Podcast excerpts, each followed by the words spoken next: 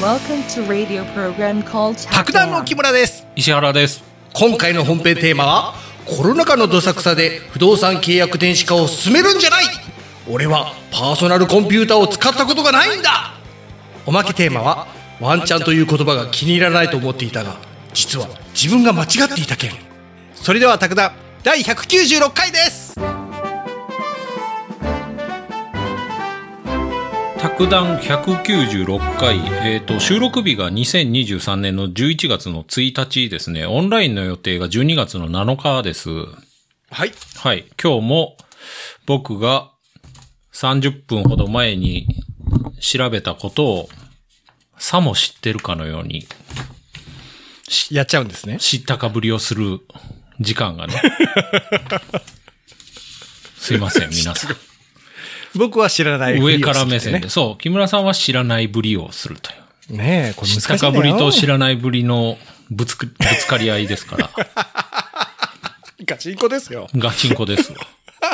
今日はね、今日からね、令和5年の試験行こうかなと思って、おおうん、ようやくあの、解説がちょっとずつ出始めたんで、みんな遅いよって言ってたんですけど、ああ、これがね、それで、令和4年の宅建試験やってたじゃないですか。はい。あれ、一周してましたわ。僕も、こないだ気づいたんですけど、あ、そうなの令和4年のやつ全部やってました。やっちゃった。やっちゃった。僕たちすごくないですうか、ん。一年かけてね。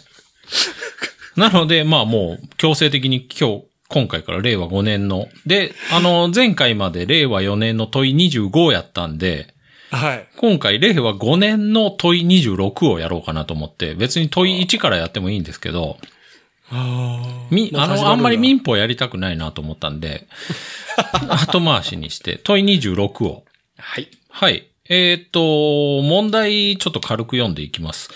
うん。えー、と、問題文が、宅地建物取引業法第37条の規定により交付すべき書面に記載すべき事項を電磁的方法により提供することに関する次の記述のうち正しいものはいくつあるかと。まあこれ37条の書面っていうのは契約書ですわね。で、契約書を、えっ、と、デジタル、デジタル提供すると。うん。デジタル提供するときに、どうですかっていう問題ですわね。はあはうあ。ん。だから、電子化の話です。デジタル化の話。うん、うん、うん、で、まあ選択肢の1もちょっと読みましょうか。宅地建物取引業者が自ら売りなし、売り主として締結する売買契約において、うん。当該契約の相手方から、うん。うん。宅地建物取引業法施行令第3条の4第1項に規定する承諾を得なければ、37条書面の電磁的方法による提供することができないと。はこれはね、あのーい要約するとね、っていうか今日の問題簡単ですから。も本う、もう肩の力抜いてください。めっちゃ入ってるよ。うん。肩の力を抜けばいい、もうリラックスしてください。あ、本当？リラックスしなよ、キムって感じです。あ先にシャワー浴びてこいよって感じですから。ー いや、ちょっと、その人、やばいことになってるから。あのーまあまあまあ、それはいいんですけど、えっと、えっと、これね、何が言いたいかっていうと、はい。あのー37条書面の電子化は、はお客さんの承諾いりますかと。あ。はだから無理やり、あの、デジタルでやってもいいのかっていうことなんですけど、うん。うん、これはダメです。承諾がいります。おまあ、常識的かなと思うんだけど、まあ、だってそうだねね、じい、さん捕まえてきて、おい、これからデデジタルでやるからお前見とけって言っても、で、それがましてやね、あの、リモートだったら、向こうは、えってなりますから、そうだねパソコン持ってない人とかバンバンいますから、ああ。うんほいで、パソコン持ってねえのかよ、こいつ、ペーとか言ってね。 そうそうそうそうそう。 お前これから買って、山田電機行って買ってこいとか言って、もうハラスメントだよ。そう。説明ハラスメント。そういうわけにいかないんで。あの、行くとね、これ全日本不動産協会の、えっ、と、弁護士が書いてて、はい。記事があるんですけど、重要事項説明の電磁的方法による提供及び IT 重説っていう記事で、ほうほうほう。あの、重要事項説明書をデジタルで提供して、で、IT で重要事項説明を行うこともできるようになったと聞きましたと、これ質問が来てるんですね、弁護士のところに。えっと、一体どのようにすれば良いのでしょうかっていう質問が来てて、はい。うん。で、回答としては、あの、マニュアルに従ってや、やったらいいですよっていう回答なんですけ ど、なんかいきなり突き放されるんです けど、まあちょっと説明しようかみたいな。そうそうそうそう。で、あのー令和3年の5月にデジタル社会形成整備法っていうのが制定されて、はあ。で、宅建業法もそれに対応するべく改正がなされたと。うん。う。うんん。で、改正内容としては、うん。まあデ、デジタルが相手の承諾があれば、うん書面交付じゃなくてデジタルでやってもいいよっていうふうになりましたと。はあ。うん。まあ絶対だから、あれはいるんですね、やっぱ。相手の承諾はね。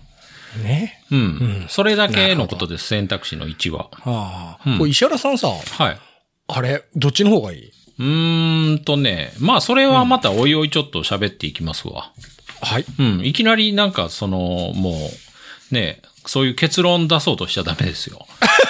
それはね、今日の結論だから。僕はもうすぐゴールしたいんですよ。うん。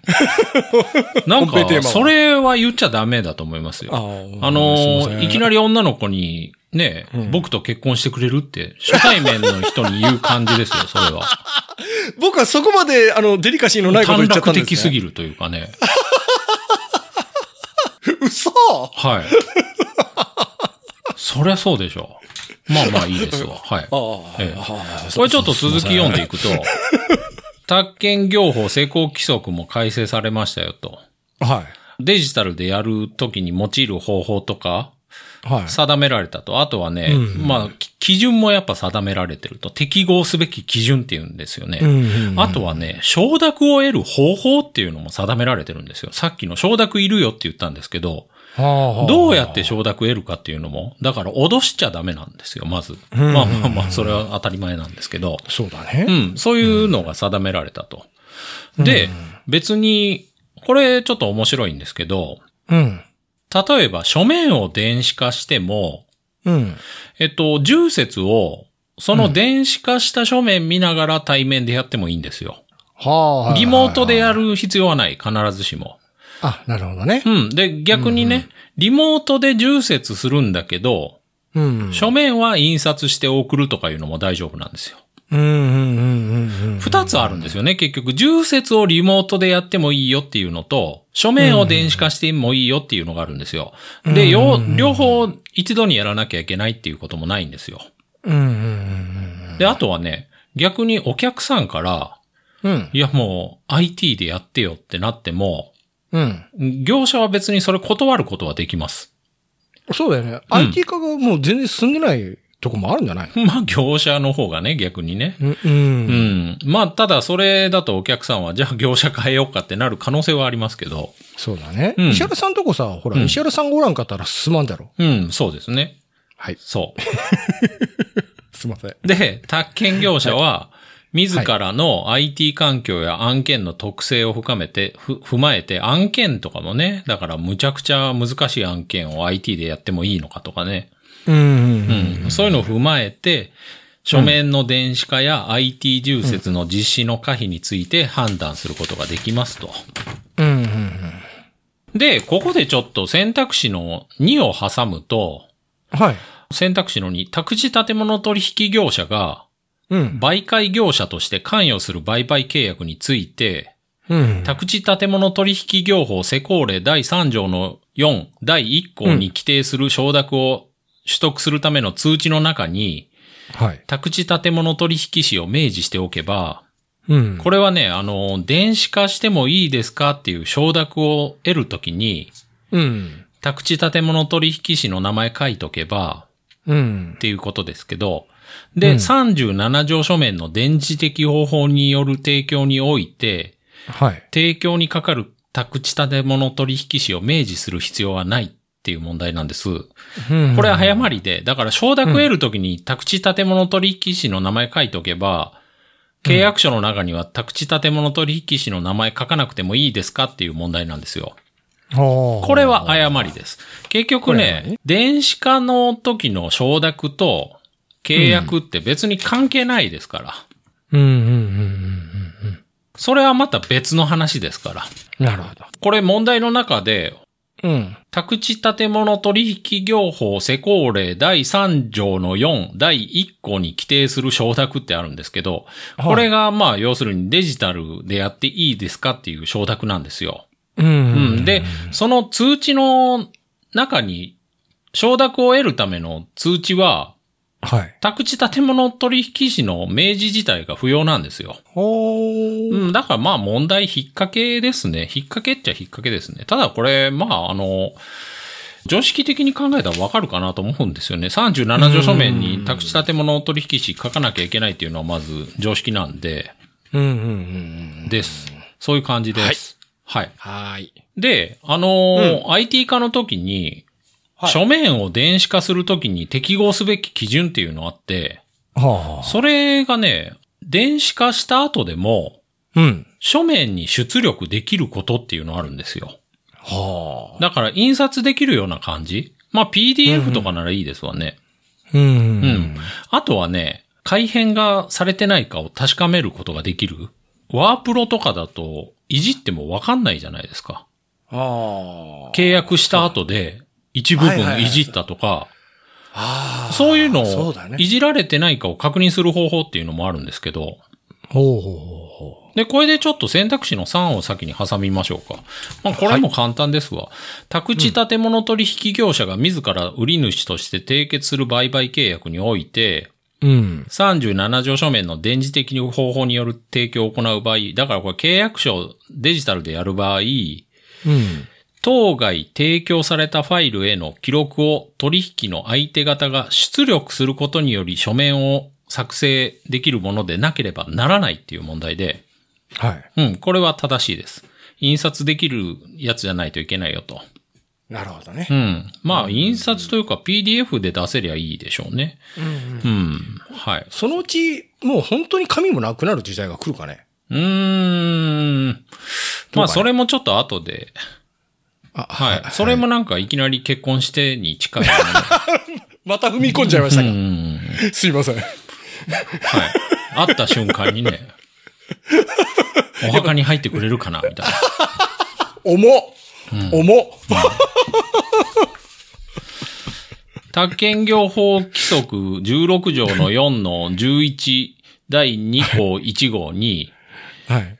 えーっと、次の基準に適合するものでなければならないっていうのあって、1番でうん相手方が相手方ファイルへの記録を出力することにより、書面を作成することができるものであることっていうふうに決まってます。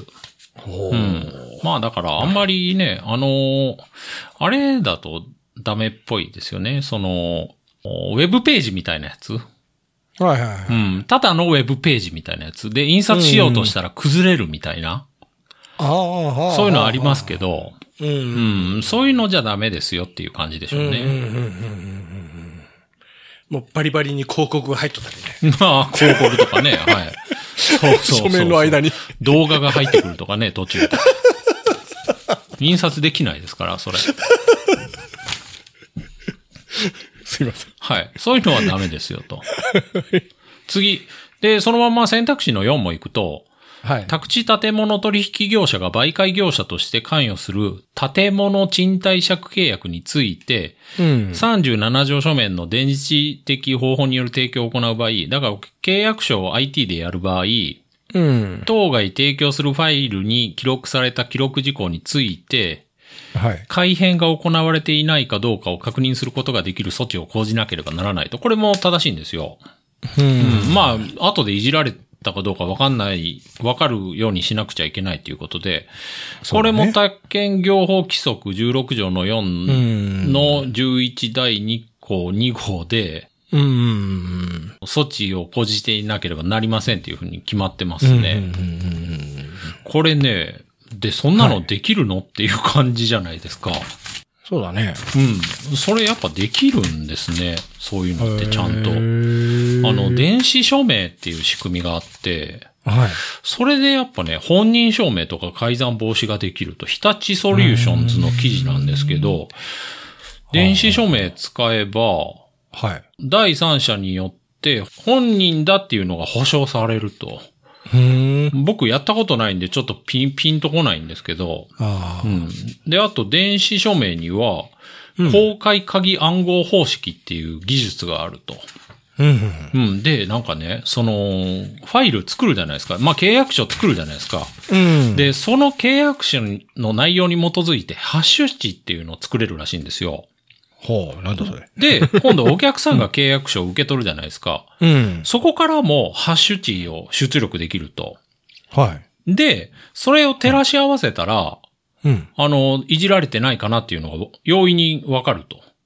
もうちょっとでもいじってたら、そのハッシュ値っていうのが全然違う。ハッシュポテトじゃないですよ。ハッシュ、ハッシュ値ですから。はい。あの、あれなんだね。もうデータをいじれないようになってるんだね。う。そうそうそうそう。いじったらすぐバレるようになってると。ああ、なるほどねう。ん。で、なんかやっあぱ、電子署名導入のメリットとかって、まあこれ日立ソリュー、日立ソリューションズが書いてるから、そういうの書きますから、あの、公開鍵暗号を利用していて、改ざんが非常に困難なため、それだけ文書の信頼性が高まると。あとデータを送るだけなので、印刷や郵送にかかる費用を削減できると。あまあデジタル全般に言えることですわね。タうん。で、あの、文書作成したことにならないから、うん。印紙税が削減できると。この間やりましたね。アメリカ人が嫌いな印紙税。演出税ね。それ削減。もうバカみた貼いらななくていいと。貼れないから。あー画面画面に貼ったらね、剥がすの大変なんで。 あの、俺の iPad もこれ契約を重ねて印紙税、印紙だらけだよ、みたいな。なんかね、あの、スーツケースとかのシール剥がさない人いますけど、あの、外国あー行った時にね。あれかっこいいわ。うん。あれね、いや、嫌ですよね、ああいうの。いやいやいや、どこが嫌なんだよ。剥がせと。分かった から。もう君が外いいじゃ国ない行くのはよく分かったと。いや、ひがみだよ、ひがみ。汚らしい。 はあ、やだ。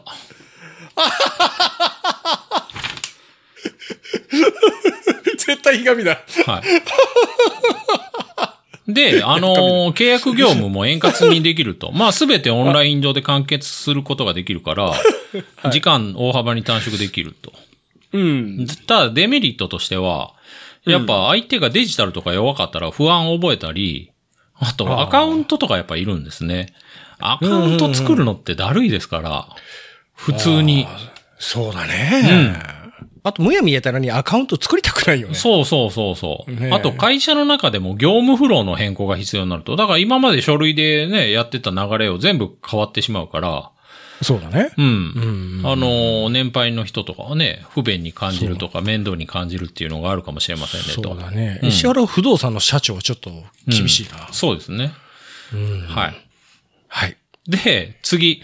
事業用定期借地契約って公正証書が必要なんですけど、はあそれだけなんですけど、で、事業用定期借地契約だけなんですけど、公正証書は。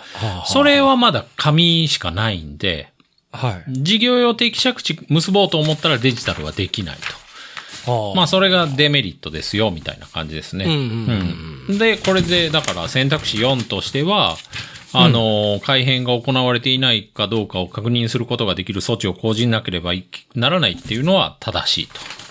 なるほど。うん。まあ、それだけですね。はい。はい。これね、電子契約ってね、はい。今もう書類全部電子化、もう、もうこれ問題終わりましたから。あ、本当はい。もう、もあう終わり。これね、問題自体は簡単なんですよ、本当ただ、これ問題が正しいものはいくつあるかっていう問題だったんですよ。ああ、もう厄介だな。だから、これ答えとしては、い、あの、3つだったんですけど、うん。それを導き出すのはちょっとやっぱ骨が折れるかなと思います。そうだうね。ん。嫌になっちゃうな。あの、電子化可能な書類っていうのはあって、これね、不動産売却コラム、八代辞書さん、八代知見さんが書いてるんですけど、はい。あの、媒介契約書とか、うん。あと、レインズに登録したことを証明する書面もデジタル化 OK よと。で、住説も OK だし、契約書もデジタル化 OK ですと。うんうん。うん。だから契約書に収入印紙も貼らなくていいですよとデジタル化してしまえば、うん。ただ一方的にやることはできませんと。必ず当事者がの同意を得る必要があると。ああ、そうだね。うんまあメリットとしては自宅が遠い人とか忙しい人でも自宅で契約できると。まあそうでしょうね。うん。いいね。もう、そうあるべきだと思う。あうの、ん正直言ってね、あの、何年もそうなんだけど、煩わしさやっぱ感じるよね。髪切るのにしても、はいはいはいはい。風邪ひいて病院に行くとかさう。ん。うん、何でもこう、やっぱ外に行って契約したりなんか行動すると煩わしさ感じるから、そういったので時短できると大きいな。はい。はい。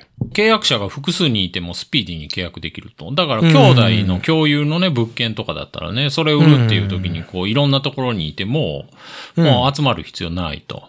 まあ、集まらずに郵送する場合でも結構大変なんですよ、あれ。あの、一人に送って、そこから次の人に直接送ってもらうのか、もしくは一旦こっちに返してもらうのかとか、すっげえ時間かかるうね。いん、めんどくさいでしょう。想像しただけで。や、ほんと、絶対やりたくない。結構面倒、それはう。ん。うんうんうんうん。面倒だわ。あコストかかるとね、あとまあメリットとしては、電子化してクラウド上に保存してればいつでも見れると。まあなくす心配がないですよと。うんうんうんうんうん。あとやっぱコスト削減ですね。印紙代かからないし、そうだうね。ん。まあ印紙代自体は売り主とか買い主の費用負担なんでですけどうんうんね。あと不動産会社としても郵送とかの手間がもうなくなると。そこはコストがね。うん。で、デメリットとしては双方の同意が必要ですよと。うんうん。あれだね、その結局電子化をこうすっげえ進んでいくじゃん。うん。そしたらなんか、印紙っていうのがスタレキ、ね、 言ったら別の税がかかりそうだね。ああ、そうですね。いよいよ減ってきたら他のこと考えるかもしれないですよね。デジタル契約税とかね。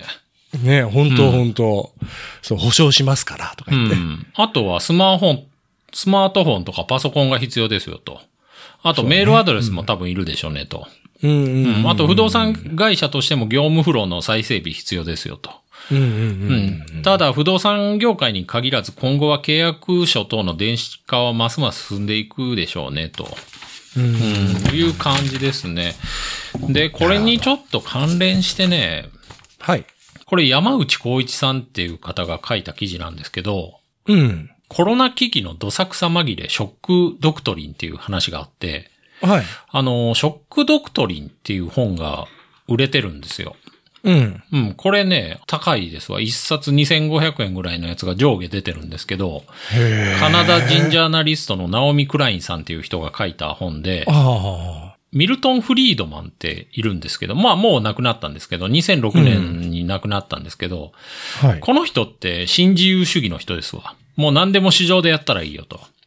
ああ、はあ、はあ。新自由主義をリードしてきたマネタリズムのミルトン・フリードマン。これ、この人は、あの、2005年にアメリカにハリケーン・カトリーナが米国南部を襲ったんですよね。ああ、はいはいはい。で、その時って1836人死亡で705人不明とか、まあ大災害なんですけど、すごいようね。ん。その時にフリードマンは、うん。ハリケーンがニューオーリンズのほとんどの学校とか、うん。児童の家々を破壊してしまったと。もうまさにひどいな悲劇としか言うようが、言いようがないと。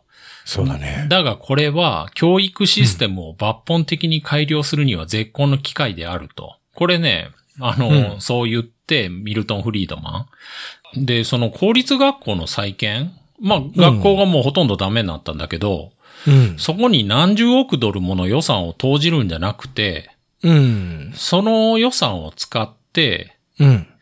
教育バウチャー制度っていうのをしようよっていうふうに提案したんですよ。ほうほう。で、これってね、義務教育とかにも、はい。学校運営に市場原理を導入して、うん。教育の市場化を進める提案だったと。まあ、フリードマンってもう新自由主義なんで、はい。もう何でも、あの、金で解決した方がいいよっていう感じなんですよ。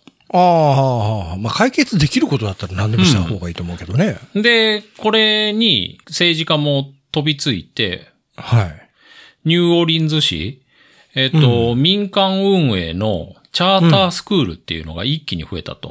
ほうほうほう。で、学校の民営化が進んだと。はあはあで、同時に、まあ、公教育の解体も進んだと。うんうんうん。、で、以前は123校の公立学校があったけど、うん。 4校になっちゃったと、公立学校は。はあはあはあ。もうほとんど私立になったと。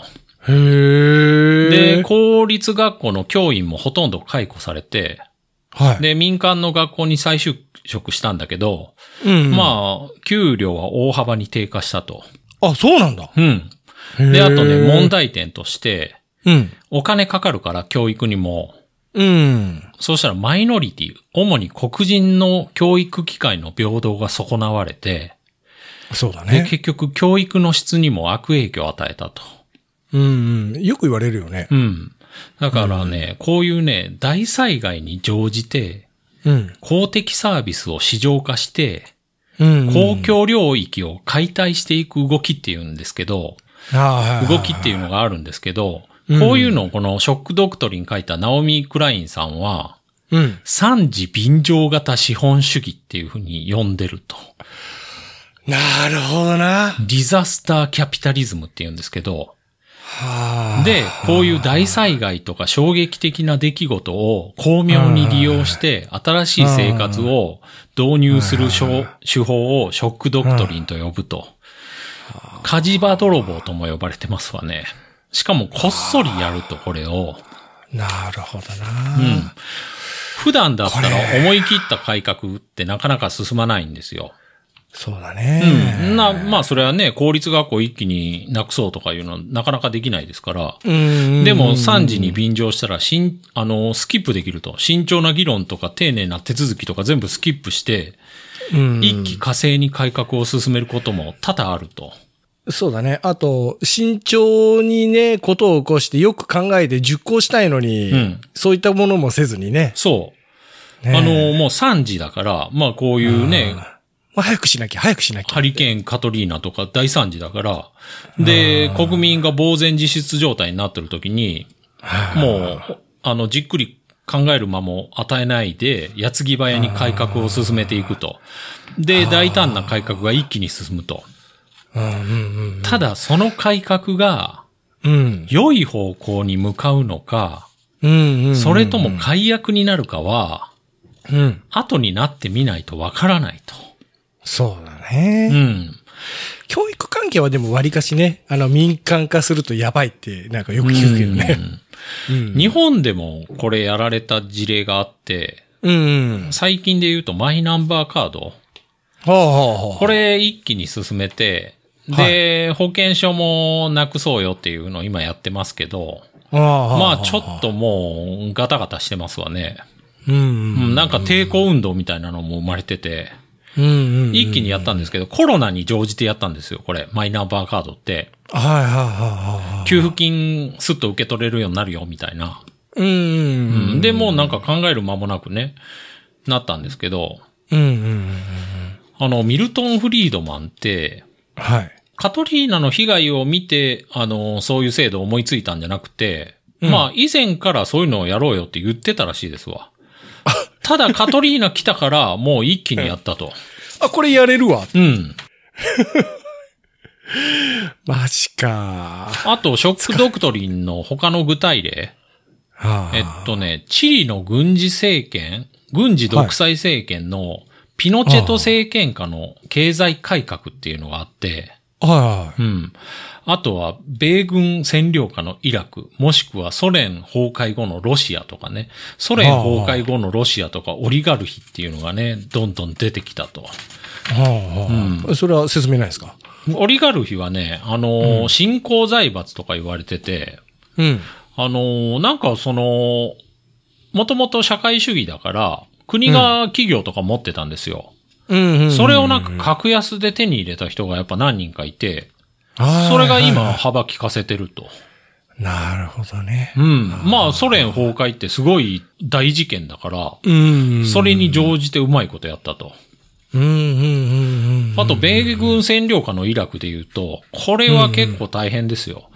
あのーまあ、最終的にはね、うん。米軍がイラク占領して、民主主義進めようとして、うんそれでイラク余計に混乱状態に陥って、うん。で、イスラム過激派組織とか誕生して、そのうちのアルカイダが9.11を起こしたっていう話ですから、もともと1979年にイラクでサダム・フセイン政権誕生したんですよ。うん。で、サダム・フセイン政権ってスンナ派って呼ばれてて、うん、で、イランではその頃、ホメイニ氏がイラン革命っていうのをやってて、はい。それシーア派なんですよ。で、スンナ派とシーア派って仲悪くて、はいで、そのイラン革命で第二次石油危機っていうのが起きて、うん。で、1980年にイラン・イラク戦争に発展したと。うん、で、この時アメリカはイラクを支援したんですよ。フセインの方を支援したんですよ。あそれが、フセインあ。がうん。 1990年になってクウェート侵攻を始めちゃったと。うん、うん。で、これにアメリカ今度切れて、フセイン何勝手な、勝手なことやってんのって言って、うんそれで湾岸戦争に発展したと。で、あの、アメリカは、あの、イラク戦争にまでなって、フセインスうん政権が崩壊したと。で、アメリカがそこでイラクの民主化を試み。まあ、ここが結局ショックドクトリンですわね。戦争終わってね、そのどさくさに紛れて民主主義を、ふあの、広めようとしたけど、うん。まあまあ、アメリカ的民主主義ですわね。ああ、なるほどね。うん。まあ、向こうの人にはとても受け入れれるものじゃなかったやつな。うなるん、そうなんでしょうね。ほどな。あ、と、そのチリで言うとね、うん。チリのカトリック大学はがシカゴ大学と仲が良かったと。い、うん、で、シカゴ大学でフリードマンの教えを受けた人がいるんですよ。はい。それが、あの、チリの人でね。うんまあ、それがあの、テクノクラートになったと。あの、テクノクラートっていうのが科学者とか技術者出身の政治家とか官僚。ああ、はあ、はあ、はあ、はあ。、で、そういう人がチリの軍事政権のはい。経済財政政策に携わったと。はで、軍事独裁政権下で、い。うん。ショックドクトリンを実行したと。で、チリに新自由主義的な政策を導入したと。このあのー、チリのそのテクノクラートはフリードマンの教えを受けてたから、あ新自由主義いいじゃんっていうふうに。で、一定の経済成長あったんだけど、うんその後所得格差がひろ広がって、うんもうチリ極めて不平等な社会になってしまったと。ああ、なるほどな。うん。だから、必ずしもやっぱいい方向に向かうかどうかってわかんないんですよね。うん、うん、うん、日本の教育分野でもそういうこと起こりかねないですよと。うん、うん。うん、うん。だからやっぱ木村さん言うように、教育制度をショックドクトリンで変えるのは危険だというふうに、この山内さんも警鐘を鳴らしたいと思いますと。あただでさえげ教育現場の先生たちは突然の学校休業で宿泊、まあこれコロナでですわね、うんでさらに困難な制度改正を行えば学校や教育行政の現場は持たないと思いますと、あ。うん。教育政策に関してはショック療法よりも塾議の政策形成が望ましいとか思いますと、うんうんそういう記事で2020年の記事ですこれうん。日本ってほら、義務教育、ね、15歳までは絶対受けれるがう、んどんな子ではあってもね、はい家が貧しかろうが、ね、あの、親がいないとか、そんなん関係なしで全員受けれるし、はいあのー同じ教育水準を東京の子も離島のね、うんあの、いやね、子も同じ教育水準、水準はこう受けれる。まあ、その塾とかは別だけどね。はいうん。あれはすごいなと思ったん うよ。んねで、給食も、あの、絶対食べさせてもらえるが。うんうん、ああいったのもね、あのー結局、ほら、あのーネグレクトうんうん、ね、受けてるような子に対しても、その、やっぱ給食をたちゃんと食べさせてあげれる期間があるっていうのはね、うんうん、日本の素晴らしいところだなとは思うけどうね。んうん。はい。 はい。オチは特にありません。ないよは ないよ、この話には。い。じゃあ、これで、まあだからね、あの、不動産のデジタル化とか、僕もね、デジタル化って大好きだったんですよ。はい、だったうん。というかあもう全部やっちゃえよって思ってたんですけど、はいはいはい。うん。まあこういうね、やっぱショックドクトリンみたいな話を聞くと、はあ、うん、確かに悪影響もあるだろうなっていうのは想像しますね。いいことばかりじゃないだろうなっていうふうに、ああ、なるほどね。うん、もう何もかもやっちゃえよって思ってたんですけど、 マイナンバーカードとかもね、あもういいじゃんいいじゃんって思ってました けど、全部それでいいよって。まあ何かしらの変革には、これ痛みが伴うってよく言われるけど、その痛みが大きすぎた問題ですよね。そうだね。 うん。ほんとそうだよ。うん。だから、完全に正しいことってなかなかないんだと思います。そうだね。ほんとね。あの、何かこう、結局変えた時に、その、誰かに対して、とみんなが均等に痛みを、痛み分けて、で、メリットをちゃんと享受できるんだったらいいけど、痛みがどっかに集中したりねう。ん。ね え。ある特定の僕人た一ちに人とっがてね、。苦しむんなら僕は甘んじて受け入れるんですけど ね。そりゃそうであすん。たそんなキャラじゃないでしょ僕一人の犠牲でみんなが幸せになるなら、僕は嬉しい。人の不幸が蜜の味って言ってんじゃん、いつ も。はい。じゃあこれで、あの、おまけに行きたいと思います。おまけはね、ちょっと言葉の話なんですけど、お ー僕ね日本語を正しく使う会っていう会があって、そこの岡山支部の副支部長を務めてる んです。勤めてねえじ ゃろ。で、ちょっとね、あの、若者がもうワンチャンワンチャンってむちゃくちゃ言うから、はい。ちょっともうムカついてて、ああ、また、またムカついてるうの。ん。で、特に、あいつもムカついてんのワンチャン遅刻しそうとか言われたら、うん。もうちょっと切れそうなんです よ。いや、それがよく調べてたら、降って低いな。ワンワンチャン遅刻しそうっていうのもはい別におかしくないよっていうのが分かって、ああ。で、今ちょっと反省してるんですけど、あ、石原さんが発生してうる。ん。へえ。このワンチャンで すね、問題となるのが、はうい。ん。これ、犬じゃないですから、もちろん ね。いやいや、ワンちゃんね。ワンちゃんじゃない。あの、王貞治でもないから、そう、ワンちゃん。 うん。だそうそう、しかも長島さんが言ってるんよそ。うワンちゃん、ワンちゃあんね。のね、王一番だから貞治がワンちゃんっていうことを知ってるっていう時点でもう若者じゃないんで。 なんかもともと麻雀用語らしいんですよ。あ、そうなうのん。例えば3万が場に3枚出てて、はその場合、あの2万5万の筋で待つ人ははい。はい。薄いと。だからあワンチャン通るみたいな。そういう意味なん。うん、そうらしいですよ。僕、へーあんま麻雀、麻雀の時ワンチャンとか言ってなかったですけどね。あれ、石原さんはこう、麻雀たしなんでたんですかたしなむ言うほどじゃないですけどね。あれ、ちょっと友達との関係が悪くなるんでね。あの、坊や鉄って、うんうんうん。あああれでね、あの、うん意思疎通がすごいじゃないですか。はいはいはいはい全く喋らない,、はいはいはいはい隣の仲間とね。ええええええうんめっちゃ哲喋るというね、さんそれを切るのかいとか言って黙さっ黙ってるのに、めっちゃ喋るというね。そうそうう。ん、わかります。僕ね、麻雀で言うとやっぱね、あのーあんた背中がすすけてるぜっていうやつ。泣きの竜。泣きの竜。絵が独特だよね。野城純一でしたっけいや、 名前忘れたけど、みんな色白なんだよ。うん、そうそうそう。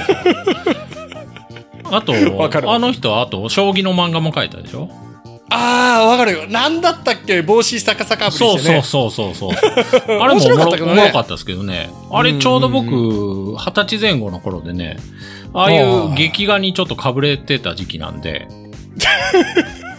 ゴルゴとかもめっちゃ読んでた し、そうだね。でも、石原さんもどちらかというと、劇画タッチの顔してるけどね。まあまあいいです。で、あの、ワンチャンって僕的にはね、スロットの話なんですよ。はいはい。あ、の、ヤマサっていうメーカーが、はい。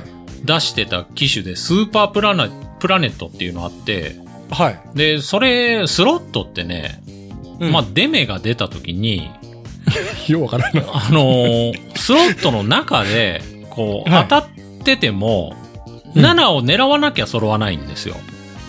はあ、はあでは外れても、あうん。次でまた揃えりゃ揃うんですよ。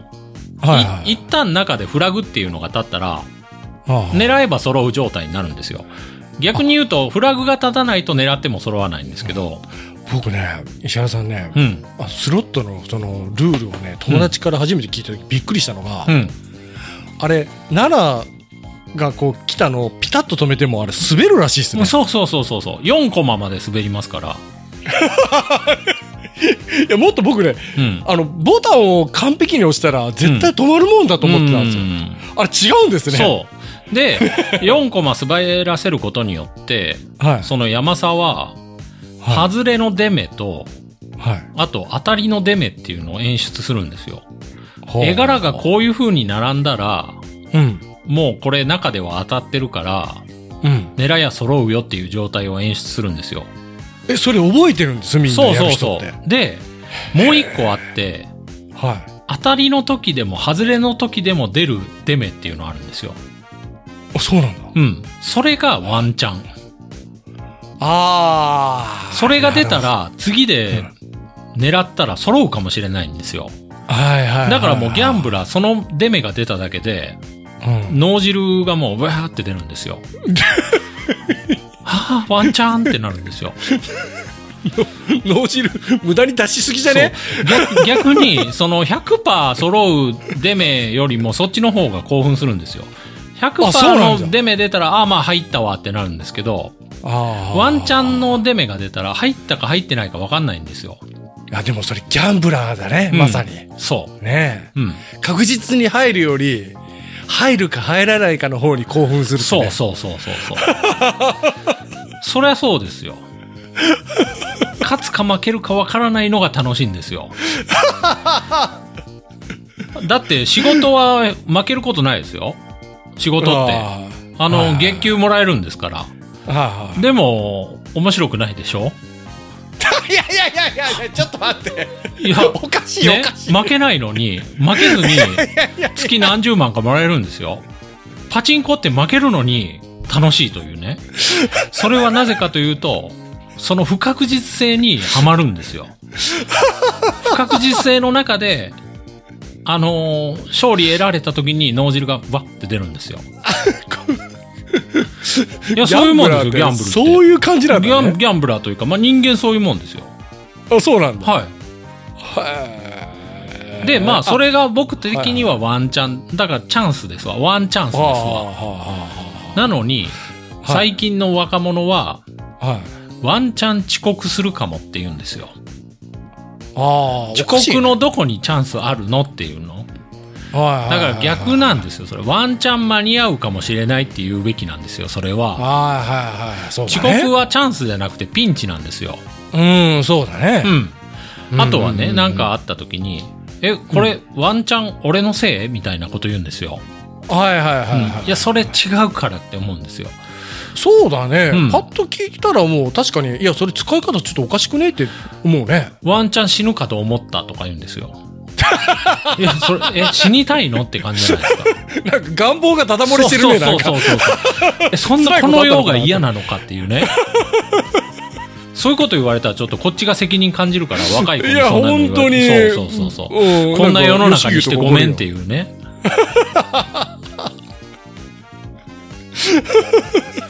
で、なんでそんな使い方してんので、それ、まあ、チャンスって英語なのに、英語の意味ちゃんと考えて使ってよって僕も思って、そうだねそれでちょっと、チャンスっていう言葉を調べたんですよ。はいそしたらね、チャンスは、はい悪い出来事、悪い機会に対しても使えますと。そう僕たちが間違ってたのカタカナのチャンスは良い意味でしか使われませんが、英語のチャンスは悪い機会にも使えますと。例文として、There was a chance to die on the journey. 旅行中に死ぬ機会があった。いやいやちょっと待ってちょっと待ってはごめんそれ使い方おかしいい。これ、これは、あの、命を落としかねない危機があったということを感じさせると。で旅、行中にこれ別に望んでなかった機会なんですよ、だから。どんな危ねえとこ行っとんだうん。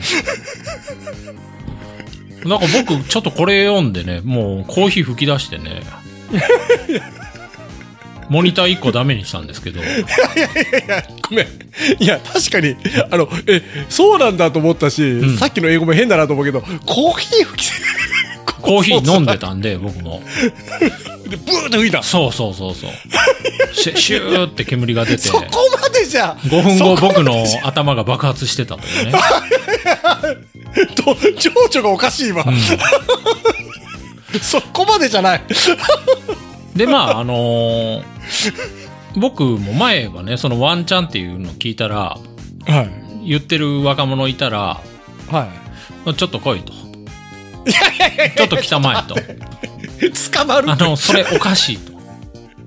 もう、あの、説教してたんで。あ、知り合いの若 者ですよ。知り合いの若者。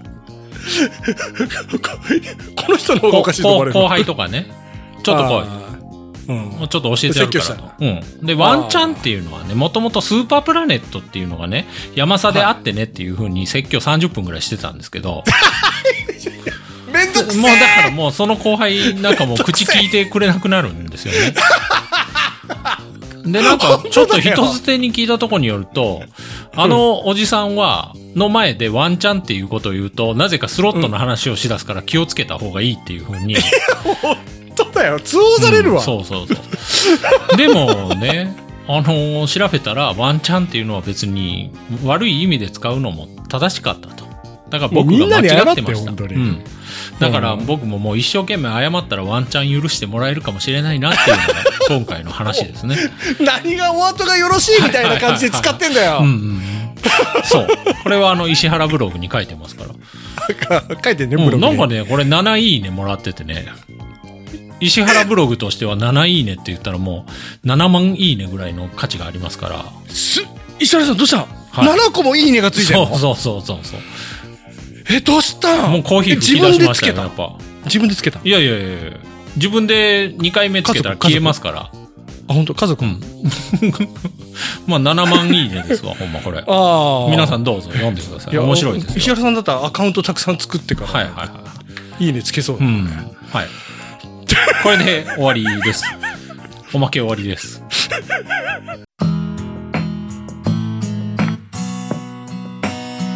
お便りをいただいてまして、よっしゃーあの、震え氷るぜ結ポテチさんという方から、え凍結ポテチ氷結ポテチ氷結ポテチはいポテチを食いながら氷結飲むのかなっていう感じなんですけど、ああなるほどねはじめましはいて、氷結ポテチと申します。はいはいはじめましてまだ全部は聞けていないのですが、お便りを送ります。ありがとうございますいつも不動産関連の話やおまけを楽しく聞かせてもらっています。ああ嬉しいですね合格済みで、宅建でしょうね、これ。ん宅建合格済みで、うん復習する気もないので、はい宅建問題は飛ばしておまけばかり聞いています。いや僕と一緒じゃないですいやかいや、本編も聞けってなるんで すけど。魂のこもった本受か編っをて。る人いやいやいやいや、おま け、えーまあまあいいです。今、136話目なので、もう少しで追いつけそうです。ああす ごいなお二人のやりとりはとても面白く、と、特にマネー木村いじり。最近では石原さんの幼少期そうめん、ファミコンのカセットしか持ってなかった話が最高でした。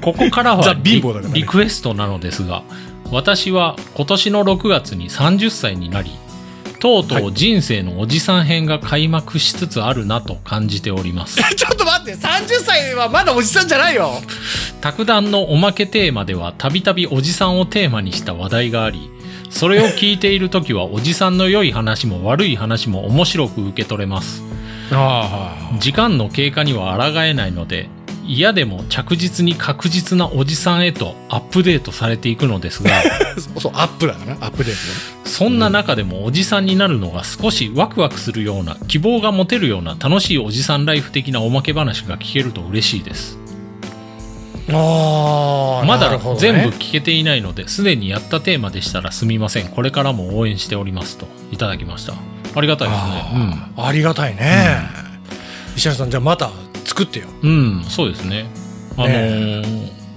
一旦目が覚めたら寝れなくなるとかねいやちょっと待っておじさんのメリットマイナとスしてメリットとしてね じゃんちょっと待ってちょっ とマイデメリットメリットいいとこうんあとはいいとこあげて食あるで欲しょ食欲は実は落ちないっていうね年を取って も落ちるって聞くんだけどああよくでもあれよね、んあの食べれんようになる人おるみたいねねうんそんなことは僕らないです よないですね いやちょっと待ってじゃあいいとこってあるでしょうんいいとこってちょまだ作ってくださいなんかあるかな、おう願いんしますあるよ あれは、あれは変わりますわね。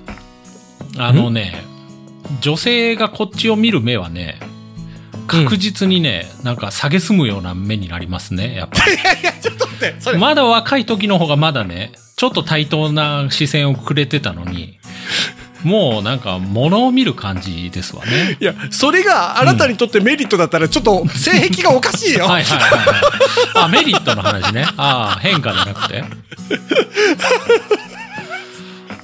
あれって思いますね。やっぱ。女性にちょっと冷たくされると。うんゾクゾクする僕だよって思うんですけど。ここんなだったかなって。 おかしいなって、はい、そうそうそうそこう。んなに冷たかったっけそうそうそうそうそう。まあ、おばあちゃんとかは変わらず温かいですけどね。 そうだねうん。そんなにそんなに当たりが冷たいうん、冷たい。もう、あ、あのー僕の価値は既存してるなっていうふうに思います。あの最近あれだろ子供がやばいんだろもうか子供はやばいですね。子供はマジやばい。マジでムカつく。マいいジんじゃで、ねえかマジム日カつく。本語大事にする回かなんかのガチで2番ムカ目じゃねえか子供はやばいですよ、本当に。 ねえうん。あもうほの、ぼ赤ちゃ仕方ん、ない赤ちゃんの時めちゃ可愛かったのに。うん地下党なんでしょそうそうそうそうそ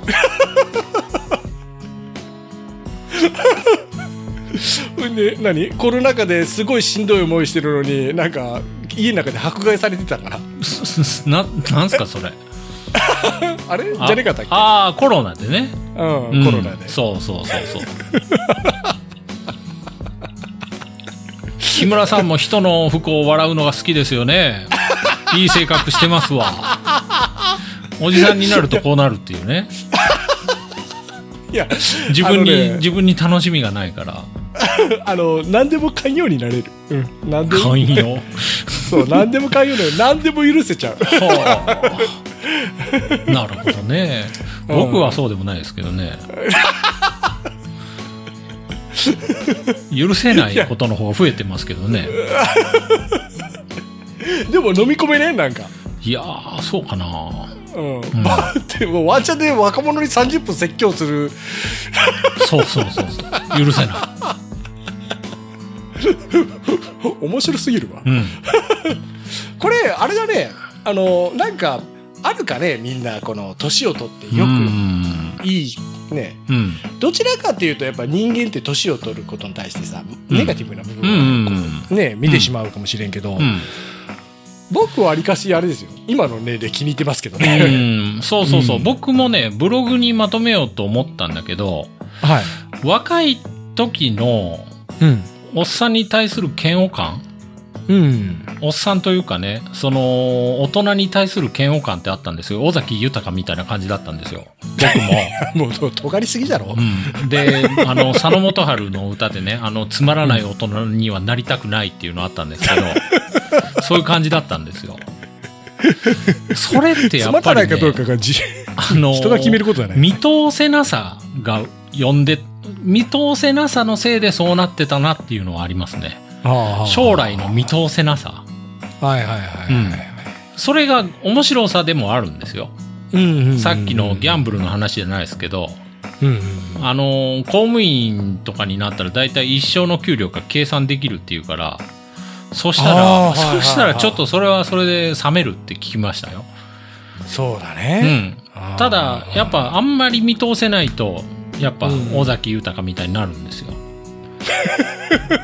盗んだバイクで走り出そうかなっていう感じになるんですよ捕まっちゃうよそうそうそうそうそう本当に、うんそそれがまあおっさんになったらある程度見通せて、うんで割とその見通せる感もまあ悪くないなという感じはしますねああ、ああなるほどねあの、時間の流れ方もだいぶ変わったしねなんか若い時と全然違わん、どういうふ うに例えばねあのどっかに行く時もわざと遠回りをしたりとかね、なるほどはいそうそうそうそう、うんそうあのねあのもっとねなんか何にしてもこうかったるさがあったんよ、うんうん、何かをやるにしてもねこう例えばこうさっき言った移動にしてもね、うんうん、でもその中でも移動ショーってあの周りの景色を見てその街のちょっとした変化に気づいて、うんそれを少し楽しんだりする余裕ができたかなと思うなるほど年を取って、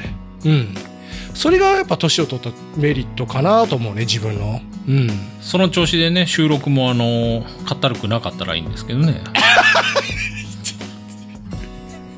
はい氷結ポテチさんもう飛ばしてるじゃん、はいはい本編、はいそうなあんれです苦行なんだよよ本編を飛ばし